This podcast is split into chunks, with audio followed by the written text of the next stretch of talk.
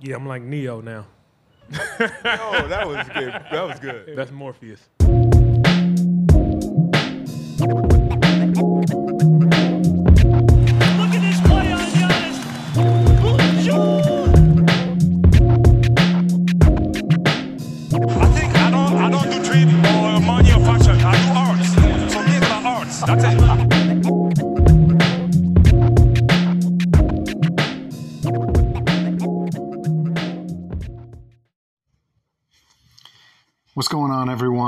Jurassic Views, Ottawa's Raptors podcast.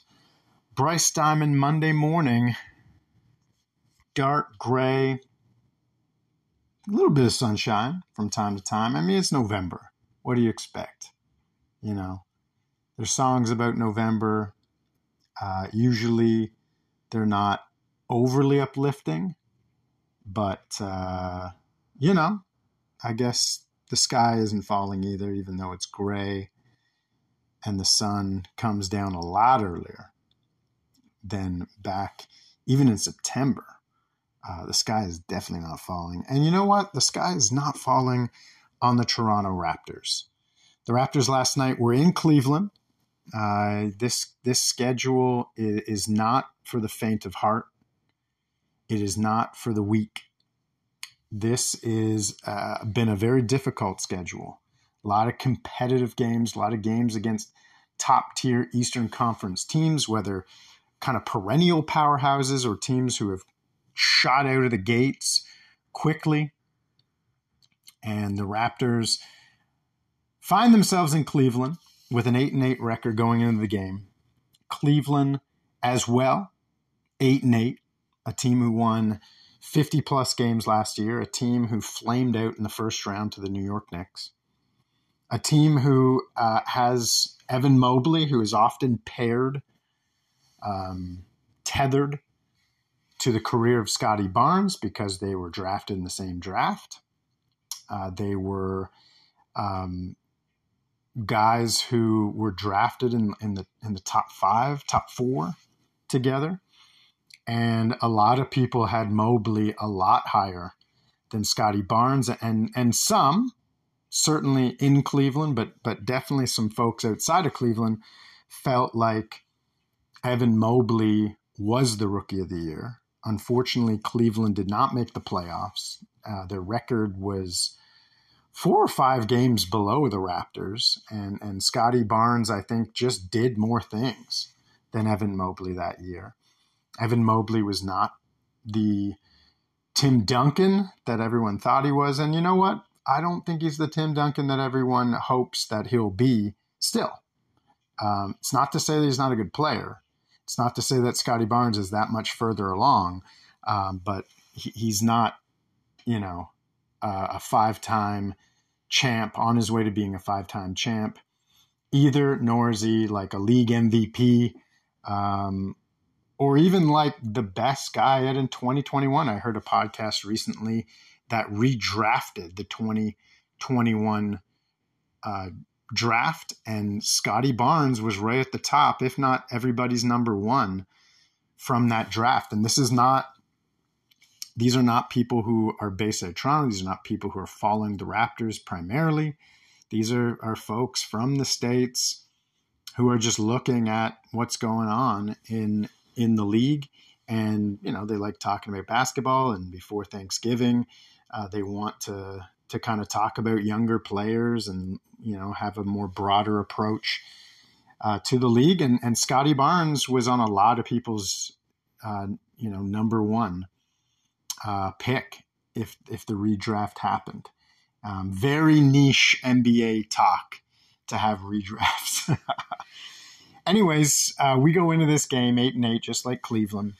Uh, both teams with with some expectations and ambitions, but I think it's safe to say that Cleveland, uh, their expectations are higher. Their their belief is that um, they can be a, a, better team, that they have a, a brighter season ahead of them, and maybe a brighter future ahead of them as well. The Toronto Raptors got down early in this one. Um, Cleveland got up five, six points. Raps clawed their way back in, and then their defense just clamped down first on Donovan Mitchell, and then really the entire Cleveland team. Uh, no longer was Jarrett Allen just getting dunk after dunk like he did in the first six minutes. And the Toronto Raptors uh, took a lead not only after the first quarter, uh, but they took a 10 point lead going in to halftime, 52 42. Now, you didn't expect them to have the same results in the second half. Cleveland's at home. Cleveland, is, you know, has Donovan Mitchell, Garland, Mobley, Allen. They have a really good starting lineup. But you felt like the matchups are there for Toronto to to neutralize guys.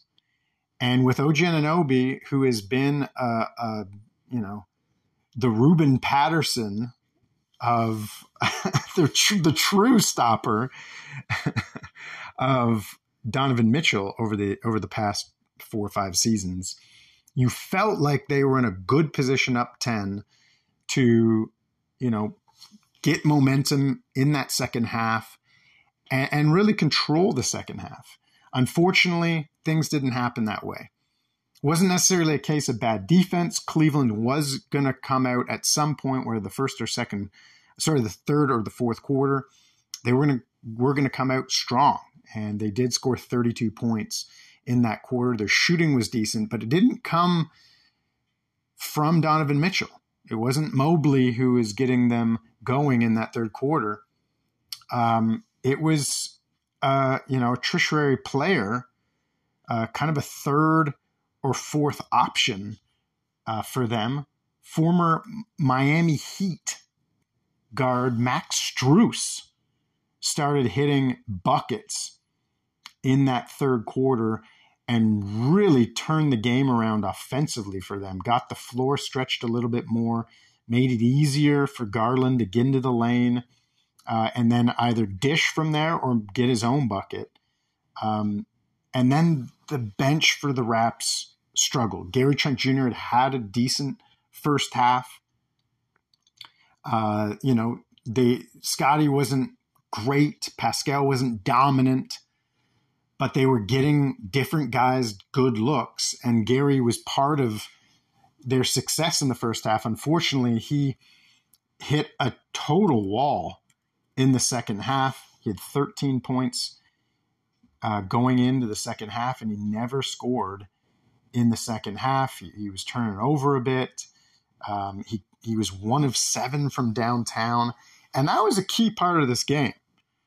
Uh, Poeltl was getting his he was there, but uh, the the the Raps kind of slowed down and weren't getting crisp looks on on the half court end with their starters, and their bench just fell apart. Otto Porter Jr. only played five minutes in this game. Precious Achiuwa was one for four from the field, one for four from the free throw line, and Malachi Flynn never got going. The best they had was Otto Porter Jr., a minus four in the plus minus category. He only played five minutes, remember. Um, at worst, Precious Achiuwa was a minus 15. On the other side, Scottie Barnes uh, had played with that lineup. Um, he was, uh, you know, with four bench guys for a couple stints in the ball game um, I think four minutes in the first half and, and three minutes in the second half. He was a minus 20. That's tough. And and there, these games are going to happen. Um, as I as I said in the chat box of the Rapcast last night, which I'm trying to do after games, get on uh, the Rapcast uh, chat room uh, just to see what guys are saying. You know, and I appreciate Samson and and Trey. Samson was going solo last night, but I appreciate those guys and, and their thoughts. Um, and yeah, that you know that's one thing I said in the in the chat was Scottie Barnes is is being given the keys to play that Kyle Lowry type role where it's him and the bench unit. You know, Pascal Siakam did a lot of that last year um, and really burned out the motor because of that. Um, luckily, we're playing depth and and Scottie is only playing 33 34 minutes a game But, you know, when he goes into those all bench lineups, he really struggles and he needs somebody else. Unfortunately, Schroeder got into foul trouble. That would have helped, I think, the rotations. But when you go, when you get, you know, Malachi one for six from the floor, again, Precious one of four from the floor, plus one of four from the free throw line, and Gary goes one of seven, you're not getting a lot of help if you're Scottie Barnes. Scottie Barnes himself is five of 14 from the field, one of four from from downtown. I think his three point shooting is coming back into a place of reality, under 40%, um, where he was shooting really well before. Um, you know, he only turned over the ball a couple times and had eight rebounds. It wasn't a it wasn't a terrible game from from Barnes, but Scottie was asked to do a lot by by Darko and, and the coaching staff in this game, and they just couldn't find anything. Um, you know, the game was very close down the stretch. The Raps had got down 12. They just kind of, the wheels came off at, in the end of the third, start of the fourth.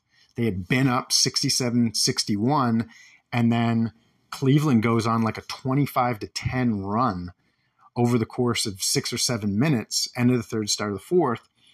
And, and they get themselves down 12. Now, they again clawed their way back in as this team does.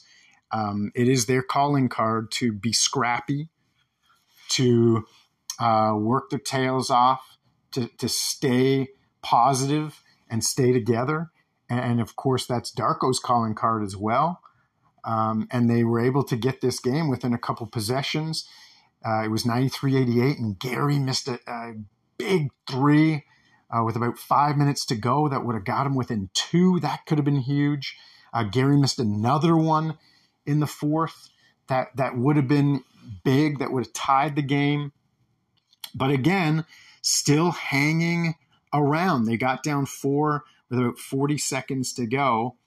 And then Dennis Schroeder, could have been 30 seconds to go. And then Dennis Schroeder drilled a corner three uh, with just 10, 11 seconds left on uh, the the game clock, and you know, he, again, he didn't shoot the ball in, exceptionally well, but he was on the bench a lot. He was five eleven from the field, was two for five from downtown. I mean, that's forty percent. He was perfect three for three from the line. Only had one turnover, but just four assists as as guys just couldn't find that range last night. But that three got them down, as I said, 103, 102. I mean, you're right there. And it was interesting to be in the chat room yesterday, and, and people are very reactionary, as we know. Um, anything online where people's faces are not shown, um, you know, where you can have a handle that is not your real name, uh, your your government name, as people say. Um, anytime that happens, you get this, you know, great reactions, a sensationalized kind of thing, hot takes all over the place and, and really a lot of negativity can come out of that too. And I think what's what's disappointing is, you know, squeaky squeaky wheel gets the grease so often in life, and even in the chat rooms when people are are leading, uh, you know, a, a, community kind of setting online, whether it's Twitter or uh, whether it's YouTube or Instagram, so often the people who you know, are making the most noise, people who are saying the most comments, the people who are giving the greatest hot, the biggest, I shouldn't say the greatest, the biggest hot takes, they get heard and, and they get addressed, which is really unfortunate because when you're on the road after coming back from the road, going to Toronto for one game, and then, you know, back on the road to Cleveland – two days later, and you're down one to a team that won over 50 games last year, who played quite well at home, who's healthy right now, um, who's got some good things going, who has had consistency, who have had continuity, not just with the lineup, but with their coaching. Um, where people are excited about this team and not overly critical because this version of this team didn't win a championship, hasn't made a deep playoff run, and they're and they're almost just happy to be fans of this team because they are playing well. And, and kudos to Cleveland as a franchise, as a city, as a group of guys um, playing for the Cavs. You know, it's it's good stuff.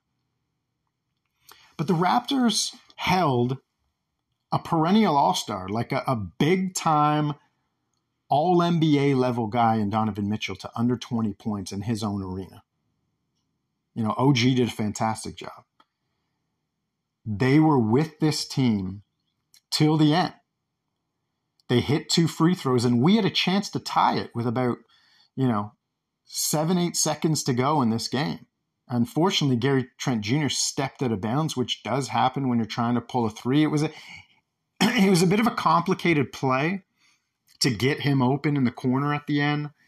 It was asking a lot of him, but you know they're they're trying to call plays where there's some misdirection. You know, you saw it last week. We were only down one to Indiana, and there's like 25, 30 seconds to go, and we get a Scottie at a high post.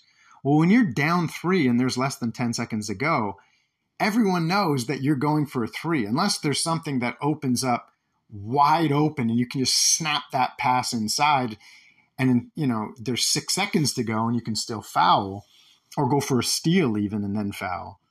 Um, you know you have to go for a three. Like you are launching.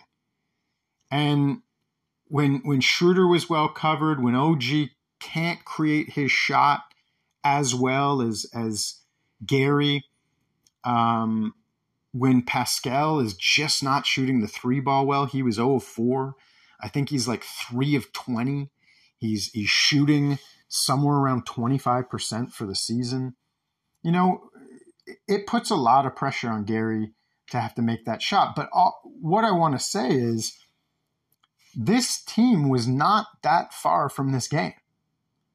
And when you look at the free throw shooting, we were 20 of 29 and OG Anunoby was one of three. That's uncharacteristic. Precious Achiuwa was one of four, like under 50% Precious. Um, if those two guys just hit a free throw each, then when Dennis Schroeder catches that ball in the corner with 15 seconds to go and he pulls the trigger and hits the three to get it within one, instead, that possession could have been trying to tie the game with a two, right? Or if Pascal is able to hit a three or Gary was able to hit a three earlier, maybe it's a tie game 15 seconds to go, our ball. And now we're going for the win, last shot. We're going to, you know, kill the clock. What I'm trying to say is we were not that far away. And sometimes at the end of a game, the result is an L, and it's wins and losses. That's what carries you to the playoffs. That's what carries you in the playoffs. That's what everything is judged on wins and losses. But the margins of, of what becomes a win or not a win, the margins are so narrow, especially in a game like that where we match up quite well with a team We've had a lot of uh, history with with that even that particular roster in the last three seasons, where it's been really competitive. Like we, I think we're five and two against Cleveland when JJ Bickerstaff has coached them. Um, we were three and one, I want to say, last year against them when they had Donovan Mitchell in 150 plus games. Like the Raptors have played quite well, but when they're at home and the Raptors have played two games on the road, Orlando, Indiana, switching time zones, then go back home, switch time zones again, because I believe Indiana's on Central Time, and then you come back on the road. I mean, that's a lot of travel in a short period of time. And so when the margins are that small, yeah, a miss here, a miss there, poor free throw shooting. It's going to come back to haunt you. Even on the telecast, the Cleveland announcers were saying this is anybody's ball game, but those Raptors, the Raptors' free throw shooting is really coming back to bite them. And I thought that was a really good comment from an objective opinion looking at the Raptors. When you're on the road and you go 20 of 29 from the free throw line, you have a guy who who shoots near 80% in OG Anunoby. You have a guy who definitely shoots over 50%. I think he's you know, in the mid to high 60s and Precious Achiuwa from the free throw line. For those guys to go a combined two of seven is really poor. Like, again, four for seven's not that great. But if they went a combined four for seven, again, now Dennis Schroeder, his three gets us up one. If Pascal Siakam and Gary Trent Jr., two of our best players, if they don't go one for 11 from behind the arc, but they go four for 11 from the behind the arc, still under 40%. I mean, it's not like it's a great game. You know, you could, you know, uh, sorry, they're one for 11 from behind the arc. So if they go four for 11, that's nine more points. You know, Gary hits two, he's three for seven. I mean, again, that's nothing spectacular. It's like 42%.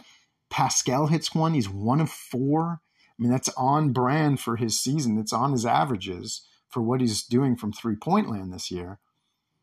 But that's that's it. And all of a sudden, now with that shooting, now it's not just a tie game because he got a couple extra free throws. No, no, no. Now you're up nine points. You know, now okay, maybe maybe you're up six points because you only hit three out of eleven instead of one out of eleven. But you see what I mean? Like, it's not that big. We can be so critical of their offensive process, as I hear so much from from people uh, around the league, but especially the Toronto podcasters and, and reporters. The offensive process is so bad. You know, oh, they were sloppy defensively. Oh, Chris Boucher was god awful last night.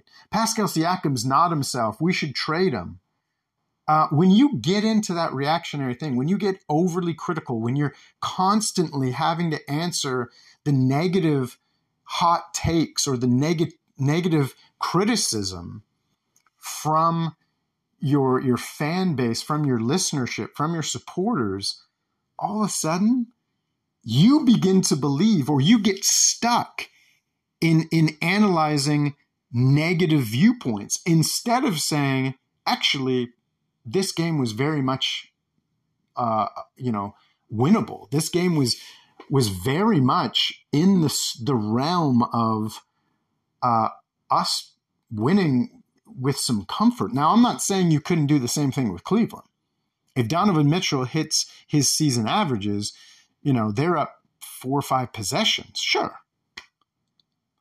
But on the road, having been traveling all over the place, having played Cleveland now the last three seasons and losing the first game in Cleveland, this now three straight years, it's it's not really a surprise to me that we lose this game. It's it's not that disappointing. We're still working out things. We again, we didn't shoot the ball particularly well. We have these games where where we shoot well. We have games we don't shoot well.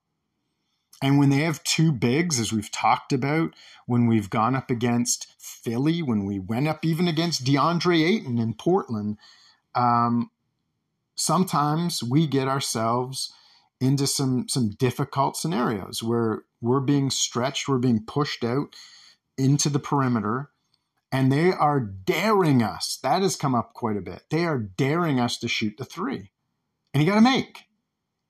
And it's not just on Pascal, who's 0 for 4, although he should have been at least 1 for 4, in my opinion. It's on Gary Trent Jr., who was 1 for 7.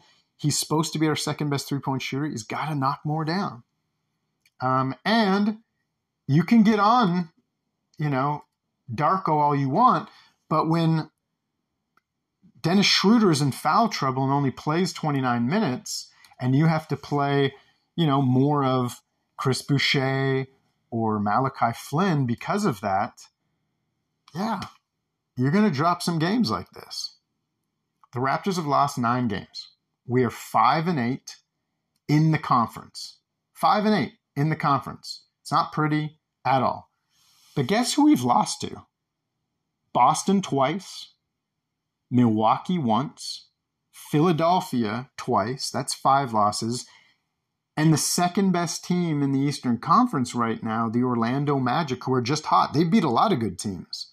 That's six of our eight losses in the Eastern Conference. That's six of our nine losses overall. Without those Eastern Conference losses against the top four teams in the East, four of the top seven teams in the league right now, we're eight and three. Eight and three is very respectable, and and I've said this already. I'll I'll probably say this till the end of the season. Maybe not. Maybe until at least the new year. I'll say it till Christmas. We lost the Chicago Bulls. We should have beat them. They're five and thirteen. We just controlled them and won 121, 108 in our building. We threw away like a historically bad game where where we were up 17 with five minutes to go. You win that game in the Portland game, which was very much in our grasps, and we played three times, four times as bad as we did against Cleveland last night. If we win just those two games, forget about all the losses and how tough our schedule has been because we played the top four teams in the Eastern Conference uh, seven times and lost six of them if we just win the Chicago game and the Portland game, two games we should have won, we're 10 and 7. 10 and 7 makes us tied for 6 with Miami. So I mean like and what are we saying? We're saying okay, we can get better and we're actually not that far away from Indiana who's in 5th at 9 and 6. And we're actually not that far away against Orlando who have been having a ridiculous start to the season and will probably come down a little bit, although might make the playoffs without going to the play in. Who knows? They're well coached with depth and enthusiasm and something to prove. Good for them. But it's not that far away, guys. it's not that far. We don't have to think the sky is falling. We don't have to be overly critical. We don't have to try to like outsmart folks in chat rooms and outsmart other podcasters. We don't got to do that. We got to understand that our team is probably around a 500 team. With a little bit of luck, could win 45, 46 games. And remember, we have a new coach with a very young team. I mean, this is going to be like, you know, that broken record player that gets played for me until the new year because we're not that far away. We really aren't. Gary's going to be better. And not just like never have a bad game like this. I mean, like everything's going to be elevated to the point that oh, a, a, a two for six or, or a three for nine game is going to be a bad Gary game. And we're going to be like, shit, we, we won this game and Gary didn't play well. You know, we won this game and, and Schroeder was in foul trouble because we just we got two or three extra buckets and and snuck it out like we did against Indiana, right? If we had played Indiana in the first five games, we would have lost that game because we wouldn't have been able to sneak it out. We snuck it out. So, yeah, it sucks. I hate losing. Don't get me wrong. I'm a competitor. When I get on the soccer pitch, uh, you know, in pickup, I want to lose.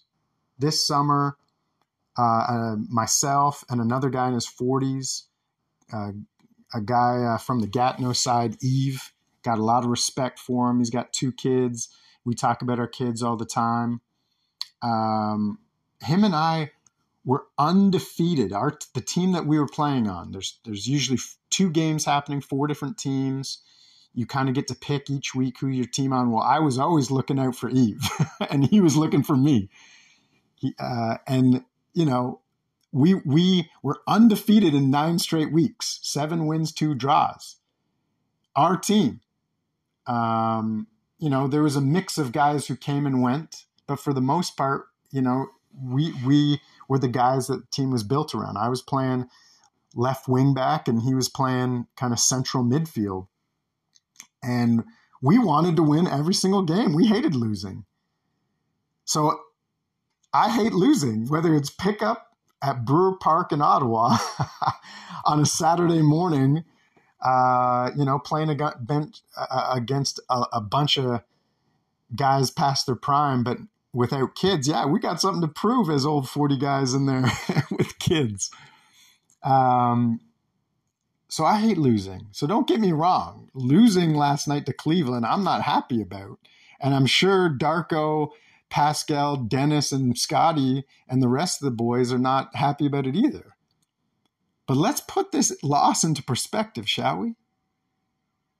And, let's look at how close the game was despite us not playing all that well. Let's look at how we didn't play all that great against Indiana and we still found a way to win. Again, road games. You get a road win against a team who's top 10, you know, playing playing uh, level or higher. Yeah, that's a good win. So, uh, you know, if you lose to them, okay, you lost to a good team at their place. Fair enough. We'll get them back when they come to our house. But we got to be positive too. We can't just get bulldozed by the negativity. So that's where I'm going to leave it. I know, um, you know, speaking of wins, and, and I'm not going to make too much of this, um, but I, but I try to finish the pod this way when I remember in the moment. War sucks. Genocide is absolutely shitty, the worst of humanity when there's genocide like there has been in Palestine. When, when innocent lives are killed, like there was on October 7th, that, that's sacred. When lives, um, you know, when, when lives are taken, sacred beings are, are are being taken away. That's that's awful. That's the worst of us as hum, as humans. But you know what? There was a ceasefire the last few days, and there's going to be a ceasefire, according to the newsletters I'm reading, for another two days. And as much as it pains me to know that the war will probably start again and people who are still in in Palestine are going to be horribly affected by this. We've, we've got to hold on to the ceasefire because maybe the ceasefire gives us hope that this thing is going to end for good. It's shitty. It's absolutely shitty what's happening in Palestine with Jewish and Palestinian people. It's awful what militaries are doing, what global powers are doing. It's shameful what the US has done. It's shameful. It's cowardly what Canada's done. But in the midst of all that, I'm not going to necessarily celebrate because because war is still on the brink, still around the corner. But but I've I've got to be thankful that no lives are being lost today. Got to be thankful for that. So that's how I'm going to finish the pod. Much love to y'all. Peace to you wherever you are. Peace in Palestine. I think I don't, I don't do or money or fashion. I do arts. So these are arts.